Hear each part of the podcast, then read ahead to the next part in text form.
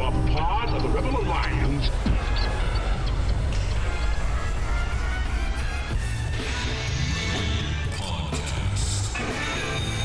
The idea of this podcast is simple discipleship. We want to bring the gospel message about how to interact with your coworkers, your culture, your friends, everyone around you in a biblical way, which is, in essence, discipleship. What did Jesus do when he came to this earth? He took the devil's stuff. The Bible actually teaches that the world is becoming increasingly covered with the knowledge of the glory of God. That should change everything in the mind of a Christian. Instead of thinking about all the ways society is failing, we should think about all the ways society must be, as Psalm 110:1 tells us, put underneath the feet of Jesus in victory. The Rebel Podcast. We would be honored if you would join us. Rebel Podcast, Elder P, P Nate, and in the studio again, Backed by popular demand. the, the Cedars of Lebanon himself. he's here. He's here. He's gonna flip some tables again. Aaron Bay. Can I, uh, very quick quick intro before we get started. What's one of the things I love about people? We've talked about this before. Those like traits that don't seem compatible with somebody. Yeah, yeah. So like the fact Like that the I city can, boy who's like a, a secret outdoorsman. or yes, like, the, I, yeah, the yeah. fact that like I'm a kind of overweight like beardy kind of gun guy, and then but yeah, then I can sing. It's like those these things don't make a lot make a lot of sense. Aaron is the walking depiction of this though, because he's like. Kind of spindly looking. He's kind of like he's Wow, like wow. like uh, like you know clean Proper. proper dressed, but he's fiery. Yeah. like Yeah, he like throws down. Like you talk about like. Remember fire and brimstone preachers? Oh, yeah. Like I could see at one time Aaron just getting up and being like, like Yeah, just sinners in the hands of an angry That's God where style. exactly where it's Like, going, yeah, like, yeah. yeah like you're on a thread Um, like, hanging so above good. hell itself. Yeah. But, but do it all with a smile and love. Yeah, that's yeah, right. yeah, that's right. Yeah, yeah. yeah. That's what that's what I love about it. No, that's fair. Um, That's fair. Well, I hope it's the Holy Spirit and not my own fleshly, you know, mind. No, no, it's No, no, Holy no. Spirit fire. It's Cedars of Lebanon fire. yeah, it's Yes. funny. It, it's funny. Uh, Phinehas uh, stabbing the guy in front of Moses. Yeah, right? that's right. There we go. in our pastoral discipleship, this is why we always get a kick, like because like I'm a fiery guy. You know what I mean? Jordan's definitely I wouldn't a mess fiery with you. Chris. Thank you for that, Aaron. Uh, mostly because I weigh about 200 pounds. um, but like we'll be like chatting, and all of a sudden you'll just flip the switch, be like, and then I wrote him a letter and called for him to repent. And Be like, oh man, Aaron, I love it. Yeah. I, quite, I get quite a kick out of you, Cedars. Um, so- Cedars.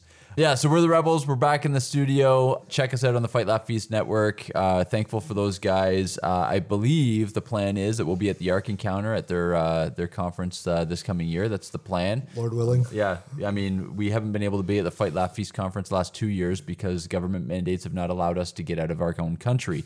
But anyway, I Apparently May though they're dropping that. well, That's yes, what they they've, they've said that before. We're we'll, Of we'll next see how year? yeah, we'll see. We'll see. Okay, we actually just want to jump right back into this conversation. So last week's episode was about take it back. We were talking about the areas of responsibility that God has delegated to the church and to the family and to the individual, including welfare, health care, elderly care, education, all of these various things. I guess uh, the episode, I I would say, like we, we end up talking about the problem a lot. So now what we want to do is kind of talk about the solution. And, and last week's episode kind of ended with this hanging question that Aaron asked is number one, what would you say to the individual who's stuck in the system? And then we want to take that and, and add another question to that is, is what does it look like for Christians to begin to take this back? Right. So let's start with the uh, the question that was was left hanging last week. What do you say to the individual who is perhaps on welfare, on disability, whatever? And we do want to make some caveats, right? We were speaking in, in broad generalizations last week. There are people who, because of disabilities, they need to be helped. And, and we actually think that that's one of the blessings of the gospel fruitfulness in the world. It used to be that if you were lame, your only option was to get friends to carry you to a healer, or you would sit outside a place like the synagogue where hopefully pious people were walking who would be generous to you. And that was your only option. Well, now we actually do have governments who look out for those individuals. And I actually think that could be a blessing as long as it's not inflated with the way our government currently does welfare. I, I- I still think that's something that should be done through the church. We don't want to confuse those who legitimately, because of the blessings of God and the, the taking root of the gospel, have enjoyed the blessings of it. it's actually one of those like caveats that we say, but like experientially, most people who are have like some sort of disability or mental, physical, they're not really the people we're talking about anyway. Because generally, like in my experience, they're actually trying to Yeah. do everything they can to make these things Well said, work. yeah. We're talking about the the lazy Jack who lives in his parents' basement until he's 29. You know what I mean? Learns how to like lazy Jack will probably get Yeah, in and it's not trouble just for limited sure. to welfare; it's also um, limited to EI as well, right? Yeah, just work all- a season, all- then all not work people. the rest of the Yeah. season. Like people who basically, and I we we've all worked with somebody like this who works harder to find ways to not work than work, and so it's like, and like there's, there's people who ma- there's yeah. there's people who make a career of like living on the dole, playing the system. Even people who are like struggling but not really trying to get out of it. You know what I mean? So like, I, I that's the caveat I want to make. Like, we're actually talking about those people, not the people Yeah. who are like legitimately, oh, I was in the war and I Yeah. lost my leg. And we're not, we're Feel not talking you to the mean? single Like- moms who No, who, no, who, who had a, a husband who buggered off and left them with four kids and who has to live in a, for in a government Yeah, assisted we're- housing. That's not what we're talking about.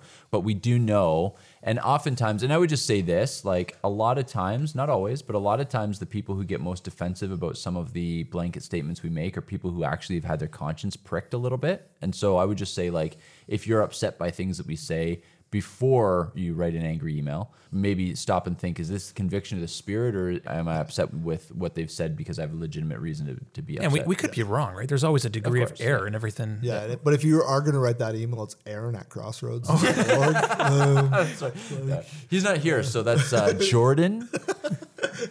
So here's what I would say to the person, like you said, Aaron, who who maybe feels stuck in the system. I would say that first and foremost, you need to get your life right with God. And that's not to say that it isn't currently, but I'm saying God says to Ahaz in Isaiah 7, if you aren't firm in faith, you won't be firm at all. Right? There's there's no area of your life where that will be of strength if your faith is not strong first. So get your life right with God, which includes get to a Bible believing church, get surrounded by good, uh, godly men who will challenge you. And in that level of accountability, share with somebody that you want to get out of this, that you want to get out of the trap of, of being on, on government assistance or whatever the case is. There are people around you who can help. If your church is disinterested in helping you with something like that, then they don't understand spiritual care. And I think that's that's one criticism I would have of many churches is they they seem to care about the soul of individuals, but not the rest of the individuals. As ministers of the gospel, we ought to care about people's employment, their physical health, their mental health, their emotional health, and their spiritual health. And all those things are wrapped together because man is both material and immaterial joined together. So get around godly people, get into a good community, and vocalize your desire to get out from the system. And honestly, I would be looking for Christian employers people mm-hmm. who run businesses, entrepreneurs. And I don't care if you are not a painter, I don't care if you are not a drywaller. I would just be going and saying, Can you hire me? And to be honest with you, I would even say, Can you hire me? I'm willing to work for minimum wage. I'm willing mm. to work for less than minimum wage. Like, just come in and let me work. And then just show your value. Like, we have people who are just fighting for incremental raises in terms of minimum wage. I would say go in, be willing to work for free, be willing to work a little bit, show people your value and show your hard work, and just work for somebody, a godly person, and begin to show your value and begin to work your way up. I don't know one business owner, if there was a good, level headed individual came up to them and said, Hey, I'll work for half of whatever you'd pay a regular worker for three weeks. I just ask that after those three weeks, you would examine my work and then let's talk about it. Who wouldn't take them up on that? Yeah, in our culture, people believe, oh, that's beneath me, right? I, I should not be washing toilets. I should not be washing urinals or flipping burgers or something. And I remember one time I was sitting behind my desk as a caseworker, and this individual comes to me. He's only uh, in his early 20s and he has a degree in uh, finance.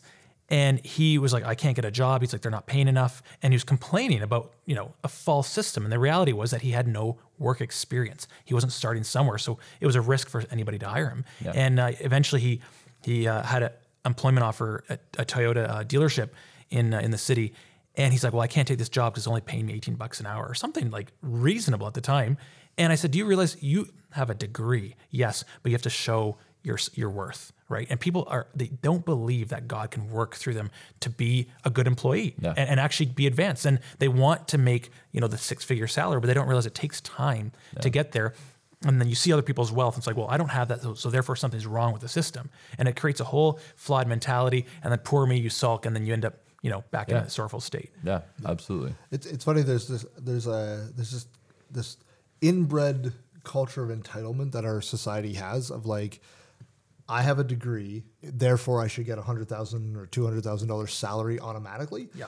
But like no other facet of life does that work that way. Like I can't I didn't wake up one day and decide I could tie a tie. You know, I had to learn and practice learning how to tie Are a tie. angry at your mirror? like I, I still can't do it for the record. Um, YouTube does not help, but uh, but like even, like even like sports, where like you think about it, before you get to the NFL, you've played probably pee wee football, you played high school football, you've played college football, free, free, free, learning the trade, and now mm-hmm. you're and now you're able to be paid, and now you're. You're, even your rookie contract isn't what you're going to make once you've proven that you can do the job at the level that the and like that's a high level view because very few people can actually get to that but like we have people like you're the gentleman you're you're talking about who wake up and be like I have a piece of paper so therefore I should make and it's like no no other profession works this way even plumbers who make good livings have to go through their apprenticeship before they get we've we've lost the idea of like the skill is the more important thing But, like but even to get a massive government loan to get a degree is already a form of welfare that's so bad, right? Like Well, edu- a trap too, education right? should Like- not be free, right? You should not just be giving people massive degrees, putting them in, you know, thousands of dollars of debt, and now expecting them to pay that off at McDonald's, right? Obviously, that's not the case for everyone, but you think of the the social sciences, for example, how a lot of people fall into that, you know, gender studies or you know, um, Yeah. you know, or, so- or like say somebody who's taken English as a degree. Yeah, yeah, or Yeah, literature, Chris, get cultured. there's a low standard of acceptance to universities, Yeah. right? Because they want the income from the government. And that's what's happened. You have people that are highly educated, but they're actually not educated, they're indoctrinated in a Marxist system. So they come out with expectations that are it doesn't meet reality. Yeah, So they're, they're at a loss from the Yeah. get go. This actually sort, sort of gets into so you know not only have we taken swipes at healthcare, welfare, elderly care.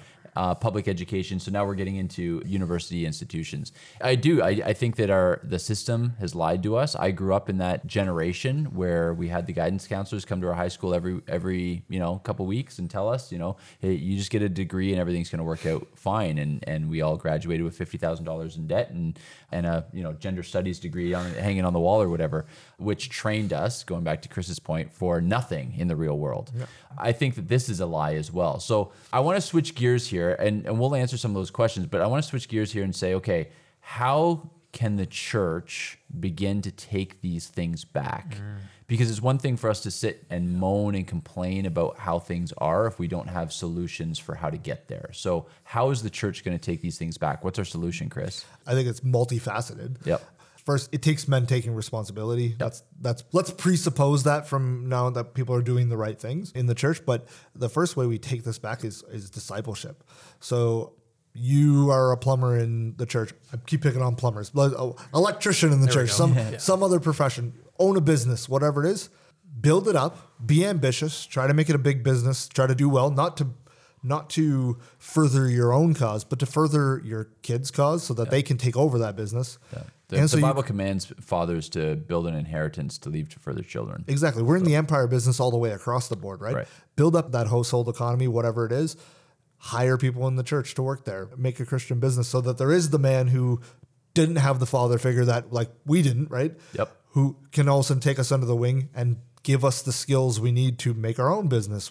That's one way I would say. The other way I would say is start being people who pass on our skills. So we're taking ourselves off the system in terms of how we train up pastors at our church. We're not going to seminary. We're working to get these things in house. So I think we need to start bringing these things back in house. Jordan says this all the time. It's like very nicely in context. Don't go to school for that. Come work for me. You'll be way ahead of where you are in school. So Yeah. And so you said something there that just I, I want to make this episode really, really practical for people. And and you might be at a church that's doing some of this stuff and, and maybe we'll give you some ideas on how to do it. And maybe you're at a church that's not doing any of this stuff, in which case you need to ask the question, are they willing to do some of this stuff? Because I, I think this is how the church begins to take things back. So first answer is how can Christians take these things back? Individually, you can't. It has to happen at a church level. And there's strength in numbers, there's strength in community, str- stronger resources, all that kind of stuff. So, first and foremost, you can't do this individually. You need a church family in order to do this. Second thing is is you need to get out of the world's system. Right? So uh, I just preached on uh, on Mark 10, uh, where Jesus chastises the disciples for pursuing greatness in the same way as the world, right? That's where he says, you know, those who are great among you, uh, uh, the Gentiles lord it over you, but it shall not be so among you. In my system, in my kingdom, whoever wants to be great must be last, must be a servant. And so God's economy, God's system works differently. So the first thing we have to do is sort of unplug from the world's system. So if you got young kids, that starts with get them out of the government schools. That's step one. Get your kids out of the government schools. We're big advocates for homeschooling here, whether that's Christian education or whether that's homeschooling. Get your kids out of public system. Now, first question you should ask. I'm a pastor. I say this from the pulpit. I say these. I say get your kids out of public school from the pulpit. I don't dance around it. I don't. I don't try to not offend those who have kids in the public system. I just say it because I think the Bible is very clear. Deuteronomy chapter six, Proverbs 22 verse six, Ephesians 6 verse 2. It is very clear the primary responsibility for educating and discipling children falls on the parents. Luke, uh, what is it, seven, Chris? Uh, a disciple, when fully trained, will be like his teacher. Right. So, unless you want your kids to become trannies like all of the public school teachers are, or many of them are, don't send your kids there. But now the question becomes what about that single mom? What about those people who are lower income? How can they afford to either not have one of the spouses work? How can the single mom not go to work? How can she home educate her kids? All that kind of stuff. So that's where the church comes in. If the pastor is saying from the pulpit that the biblical form of education is parent directed education, that pastor and the elders that support him are responsible to help make sure that every single mom in their congregation can do so. Yeah. We can't fall into the same trap that we accuse the world of, of, of virtue signaling. Exactly. So when we virtue signal and we say that get your kids out of public school, we have to then provide the solution to do so. You might be listening to this podcast right now and be like, well, we have nothing in place. And I just said that on Sunday. You know what I mean? Like, work towards it. One of the great things I would say, and this is, again, I'm tuning our, our church's on, but one of the great things I think about our church is that when we identify a problem, somebody just seems to like, here's a solution and we do it. Like, we had seating problems, all of a sudden chairs showed up. We had Space issues, like- holes were cut in walls. holes literally were cut. Like, just take a step. People are very forgiving of you trying something and not succeeding. Mm-hmm. What people aren't forgiving for is inaction that leads to a decision. You know what I Mm-hmm. Mean? So, like, take steps. God blesses obedience. Yeah, like, right. what's that book, uh, Thani? We talk about this all the time. Just, do something. Yeah, just do something. You know what I mean? by, Like, uh, Kevin DeYoung. Yeah. I think that's what Christian men need to start doing. Like, oh, I, I need to get my, or sorry, sing- single mom, I need to get my kids in Christian school. Just do something. Call a homeschool person and be like, can I drop my kids off and pay you? Like, Hundred percent. This is it, right? So, how many retired teachers are in your church, right? Yeah. Is there a retired public school teacher who maybe even left, maybe early retired, but did they retire partially? And let's be honest, they probably have a fairly good pension if they retired as a teacher in Ontario. So they might not need a full income, but yeah, single moms or those who can't do it themselves for whatever reason. Go to your church leadership. Are there retired teachers in our church? Is there somebody who can come and homeschool my kids maybe two days a week? Can we do some pod learning? Can we do glow groups? Can we do these sorts of things? Can we rent out rooms in the church where one teacher teaches three different kids from three different families? These sorts of things. There are these kinds of solutions. Start there, and who knows what will happen. That teacher who takes on you know six students over three different families because three different families can't homeschool their own kids, but they hire this one teacher. Maybe the church can subsidize some of that wage if they can't meet it themselves. Maybe there's one family who can afford it and pays for the teacher, even though the teacher's capacity allows them to do other families who can't afford it. There's all those kinds of things. Homeschool co ops, all of this stuff. healthy churches often are able to meet the needs that are out there but the problem is we've gotten to a, such a situation in our culture where people don't even share what the need is so like for instance that home, that uh, single mom who is now convicted and wants her kids out of public school we might not know it so like as church Yeah. leaders we just might not know that that's a desire that they have but like the church might be able to fulfill that. And our roles sometimes as pastors as, as people who are responsible is to help them with the solution but i might not know there's a need there. So like bring that to us. Bring that to your elders and, and say you've said this and now i want to do this. We can help, Help try me. to find that find, it might be like because god often does these things where he's like the solution to the problem might be you. So like it might be actually you should quit your job And we have all these other single moms who are now bringing their kids to you, and we're gonna either help you in ways with groceries or whatever, or or simply like, there's a great idea to start a Christian school, and you're now you're now teacher number one. Yeah, Chris, you mentioned a really good word. You said take a step, and that is very important. People have to take a leap of faith. They're mm-hmm. so afraid to take a step forward. It's like, well, I, I can't take my kids out of school, or I can't do this and that because you know I won't have the resources to continue. They don't realize God wants us to be courageous, to be bold, to take a step in faith, and watch God act. Like you know, when you read Colossians 1, 15 to 17, like we consist, we have our being in Christ, meaning everything that happens is within the power and hands of God. Yep. Right. So it's within his providence. So if, if you know that your kids are being hurt at the public school system, or you know that our welfare system is hurting you, there's nothing wrong with taking a leap of faith. Say, I'm, I'm gonna, I'm gonna do something different. I'm gonna change. Even a young guy, like we mentioned, like this stereotypical young guy in his basement playing video games or whatever, he can literally throw that all in the dumpster bin, every bit of it, get out of the basement. And there's a whole country, there's a whole world to explore, to do things, to do great things. We're not limited to our room. And you think of how the city of Toronto, for example, says, oh, we need to have more social housing, and they're cramming people in. They're now racking up a deficit for putting uh, migrants, uh, and I love migrants. My dad's a refugee, so I'm not being pejorative here, but building up homes within the city of Toronto that already has a very high density population. Why don't you tell people, go, go move? It's a huge country. Canada's a massive place. There's huge opportunity, and people are terrified of taking a step, a leap of faith to do something great. They don't want to sit down for an hour with nothing in front of them except the word of God and prayer and, and look at, well, maybe God has something great for me. I could start a new business. I can move over here. I can do something. And there's a lot of fear gripping people. And, and the worst part is when we see the fear, of course, coming from the, the heads in churches. Totally, totally. So as you can see, like if you're thinking about things communally, right, church wide, as opposed to individually, some of these things become clearer than others. And it does take a leap of faith and it does take some thinking.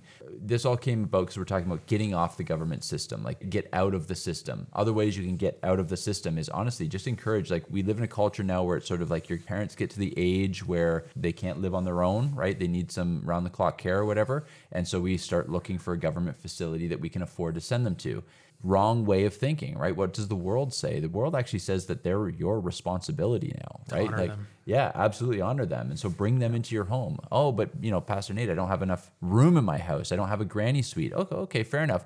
But is there somebody in the church who can maybe help you augment your house? Is there somebody who can do the work in the in the church? You might not have to get a contractor in to, to do a bunch of stuff. They can come in and, and make your house suitable for that. But oftentimes, whether it's we don't want to sacrifice the second income to educate at home, we don't want to sacrifice, you know, my free time to have my mother-in-law or my mother live with us. We're not willing to sacrifice those things.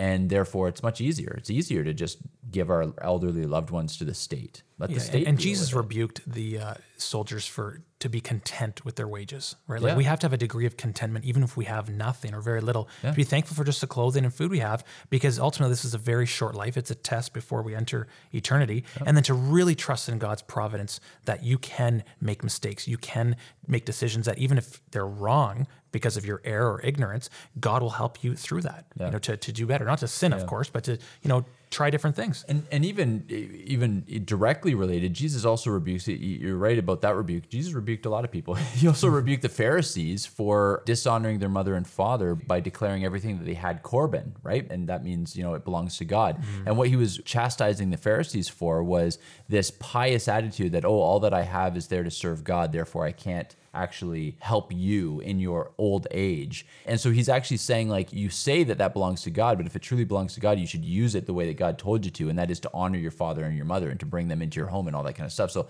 so Jesus actually directly chastised the Pharisees for things that we do now.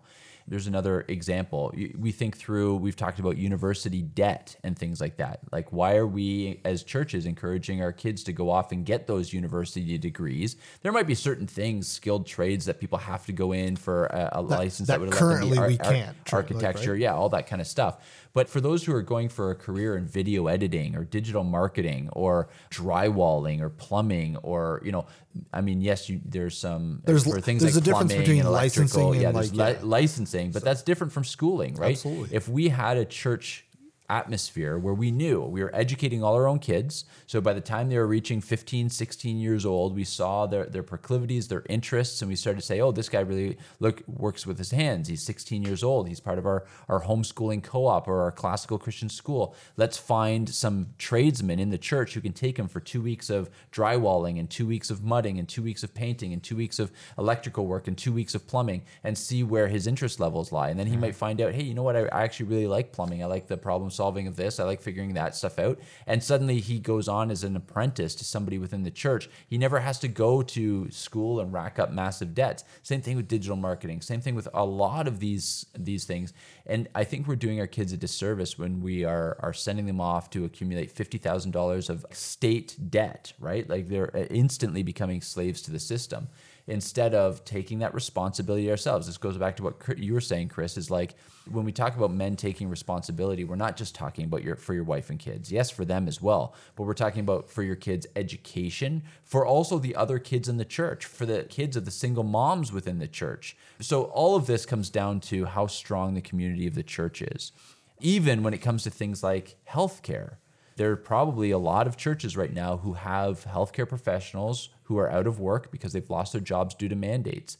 Can you mobilize a team of healthcare individuals who can maybe go and do some checks on some of the elderly people who are living on their own? Go and, and you know take some blood readings, make sure they're okay with their meds, make sure they're feeling well, all that kind of stuff, and just start somewhere. Fight the legal battles for freedom of healthcare but there might be opportunities for the church to do more than they're currently doing. And I'll just leave it at that because there's a lot of legalities surrounding that. But you might be surprised at what a community can do.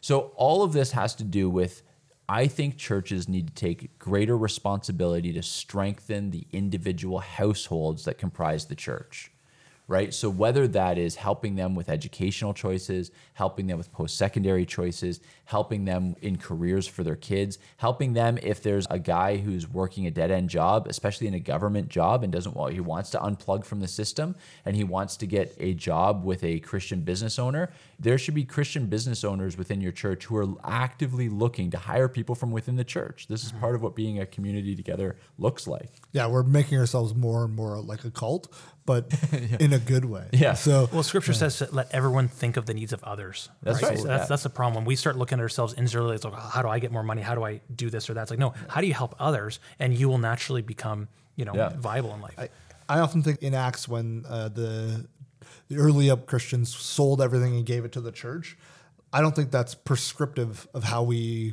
are supposed to li- Right. live. It's descriptive of how they were living, but I think the equity of of what they were doing is prescriptive that they were meeting each other's needs. And they found a way to create a, an economy around the church. So the church became the most important thing in all their lives because it was everything in their lives were tied to it. Their Yeah. economy, their their businesses, their education, their friendships, relationships, marriages, everything was their spiritual, obviously their spirituality. It's all tied to that congregation because it is a family. And so like, how does this work? What's step one for you? I don't know. You're at a different church than I than I'm at. But what does this look like for us? It looks like finding all those needs, all those places where we've abdicated our authority and we take it back by giving people the skills, running seminars at your church of how to finance homesteading gardens. So like we just said, we should be off the state. Well, one of the things that the state does is they feed the poor for us. Well, they shouldn't be feeding the poor for us. So we what do we do instead? We opened a community market that we now provide for the poor. Right. But they provide for us in the in those single moms in our church as much, if not more, than we provide for out because we have to take care of the body first so that we're healthy enough to take care of the the people. Well, and, and that goes into even so we're talking about unplugging from the world system. Like I think Christians get bad at this, especially conservative Christians. Like we we I think uh, we just get overwhelmed. Yeah, but but I mean, I think we also like complaining, right? And so you see, like, all you have to do is go on Facebook and, and go to all your conservative Christian friends, and they're they're they're posting articles about GMO foods, and and I mean, I don't know if you guys saw this. We talked about it a few weeks ago crickets? about Is that the so- crickets? Yeah, like the cricket factories Gen- and the, General Motors Foods. What- Smart smart cities. uh, um, like- smart cities. Yeah, we get upset about. Um, I don't know if you guys saw this. I think we talked about it several weeks ago about uh, Bill Gates talking about using mRNA technology in animals that we're eating and and all this kind of stuff. And so we like to complain about all the stupid stuff the government's doing, but if are we, we aren't, but if we aren't relying on the government for our beef. Right? Like, I'll tell you this I'm never going to eat crickets because I don't go to the supermarket for my food. Sir, what's wrong with crickets? well, I feel like they're pretty high in protein there. Uh, uh, so, I mean, obviously, Aaron John the know. I Baptist. don't think he's uh, ever eaten. John, John the Ba- John the Baptist. Uh, obviously, he ate the locusts with uh, a little bit of wild honey. Aaron, I think. you'll be There we fine go. with. But, Deep fried. yeah. but I think that the point here is like that means also getting off the system in terms of food shortages and inflation prices and unsafe things in your foods that shouldn't affect you. You, you're you're absolutely right. You know who didn't complain about COVID? The Amish. Yeah.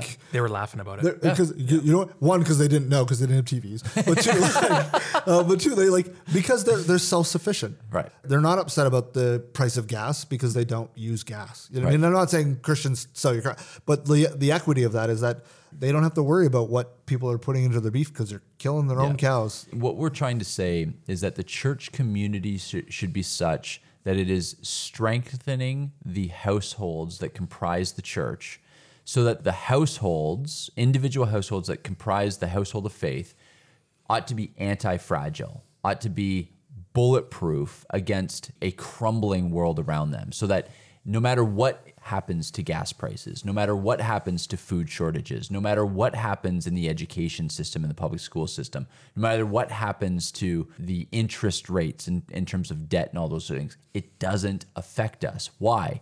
Because mortgages are held from within. There are wealthy people in our church communities who can be funding, like, wouldn't it be wonderful if we didn't even require banks right? Because we have individuals within our church who are actually funding private banks for people within our own communities. If we started thinking about this stuff, and I get it, it's daunting, it's probably something that's not going to be achieved in your lifetime. But that's why the building of the kingdom of God is a multi generational thing, which means that you can start things now that you might not personally benefit from, and nor will your children, but your grandchildren will, and your great grandchildren will. I th- just think we think too small, right? Yeah. If I can just go on a rant for a minute, I think actually a lot of this is a result of the gospel centered movement. So you look at like the Gospel Coalition and Together for the Gospel and some of these gospel centered movements in the church. What they tried to do was they tried to boil Christianity down to a ecumenical small thing that we can all agree on, the gospel itself. And then they say everything that the church does ought to be gospel centered. And what they mean by that is that it ought to be evangelism and preaching of the gospel centered. And that's that's all good. But what practically happened is we became so narrowly focused on evangelism and the preaching of the gospel that we forgot that discipleship requires caring for the whole person in every facet of their life. The gospel touches politics and education and all of these various things.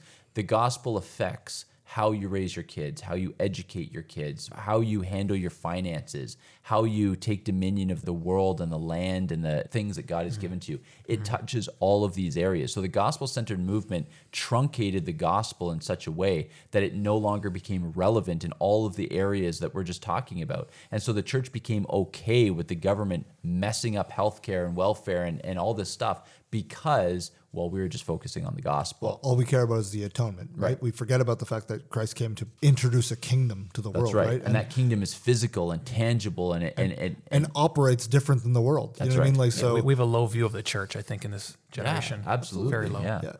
If we're going to preach a gospel that's fully orbed, that it's like, yes, it is the atonement. We No, care about it's the not sa- less than that, Like, but it is more. I, I can assure you, every day at our church, people are praying for people's souls to come to Christ. Amen. Yeah. First and foremost, because that's the main. But like, we do also have to worry about the, the kingdom. That once they're saved, they still live. We train them to be like disciples at that point. They, they get saved. We baptize them in the name of the Father, Son, and the Holy Spirit. After and then saved, and then we teach them what? Obedience Mm-hmm. to all the things that Christ has commanded. And what did Christ command? He taught about marriage, he talked about family, he talked about education, he talked about stewardship, he talked about all of these things. Mm-hmm. That's what obedience looks like, right? Absolutely. So what does this look like in our church? And self-admittedly, we're at the baby steps of this. Yeah, right? yeah. Like, um, That's so that's why we're so passionate about talking through this stuff because Exactly. this is the stage of life that we're in. We're, we're coming to these realizations Yeah, well, five years from now, we could have a massive global fiscal collapse, and this will come, I- become a reality. And at I- least I we'll have some mental preparation. Absolutely. talking about yeah. Sin can get you on either side, right? We often say you can fall into the ditch on either side of the mm-hmm. road. You can get Christians who get so fearful of what's going on in the world that they actually isolate themselves and they only worry about building up their own. You talk about prepping, right? You talk about they they're only building up their own bomb shelter. Like there's a couple people who they don't come to our church anymore, but they came a little bit during COVID, during the lockdowns, and they would kind of joke about, "Well, I'll be set up." And it's like, "Oh, you got a bunker somewhere?" It's like, "Yeah, but I'm not telling you where it is." Like just that that kind of joking of like, I think that there's a fearful tendency that wants to build up self. And I think the radical individualism within the church is part of why we don't have the kinds of communities that we're talking about right now. Because people care about building their own household and their own kingdom at the expense of building up the kingdom and the household of households. I think it becomes far too daunting, and the individual impact you can have on transforming the culture is minimal if you're only thinking individualistically. But when you're thinking communally and you're part of a, a, church that's thinking this way and where the leadership is leading this way, where thoughts and ingenuity and dreaming big is praised, then I think the church can begin to move in a direction where we can make a far bigger impact on the culture around us than we could individually at all. Mm-hmm. Amen. I think as church leaders, if you're listening to this and you're an elder or a pastor or a key lay person in the church, what does this look like? I think it looks like let's stop playing church the way I'm probably gonna get myself in trouble here. Let's stop playing church the way that just we've been trained to play church. So like we have men's ministries, we have women's ministries, we have X small group, like all those things are good in their own right, but wouldn't it be better if those things were focused on like, okay, well, let's train men to be men in their homes. We've just been moaned like, where are the skills lacking in our men? Well, let's teach them that. Yeah. And we're doing that because, first and foremost, we want to reflect Christ, and Christ is perfect in those areas. Yeah. So it's still men's ministry. We're still teaching biblical things to men. We're just it's being very practical about those things, and we connect the dots for people to like, why do I want you to be in a small group? So you can disciple people in your small group. Our small group shouldn't just be a, a group of people that are about my age in the exact same life with me. No, no, it should it should mirror the church. And so, so I sh- you should have an old person in your church. You should have a widow in your small group. If Yeah. your church has that, it should reflect that. So we should rotate our small groups a bit. I heard Nate has the best one. No, that's not true. He, he, he currently ranks- fourth on my wins above Fourth. replacement. Um, like, uh, just Chris uh, boils everything down to uh, one, one, one number. Uh, I just mean like we, we should be sorry, you want to cut me.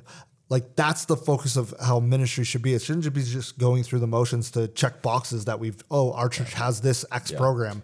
It should be like well if we're telling you to be self sufficient, well let's start teaching people how to garden. Yeah. If we want to if you want to start reaching the poor, let's teach people how to reach the poor. Well, we You live in what I such a paradoxical community because, like, the world we live in teaches individualism, and yet it's very socialist. Yeah. Right. So it's Yeah. so it's so Well, yeah. bizarre. It's like remain individual, and yet you know Yep. in a social system, and uh, it's such a strange, bizarre land in which we live. Because then we're afraid to sort of understand how we can work together as a church. And you're right. It, the church is not just about preaching the gospel. It's about this community that is separate, a city on a hill, God's children who shine as lights in a dark world, and showing what what the gospel manifests in our lives practically. Well, and even that, like we would think, like, okay, well, if the world is saying be radically individual and yet be part of this social system, remember that every lie is just a perversion of God's truth. And so, mm. what God calls us to be is is individuals, but self-ruled individuals, not needy, radical, individualistic people, but self-ruled individuals who are part of a community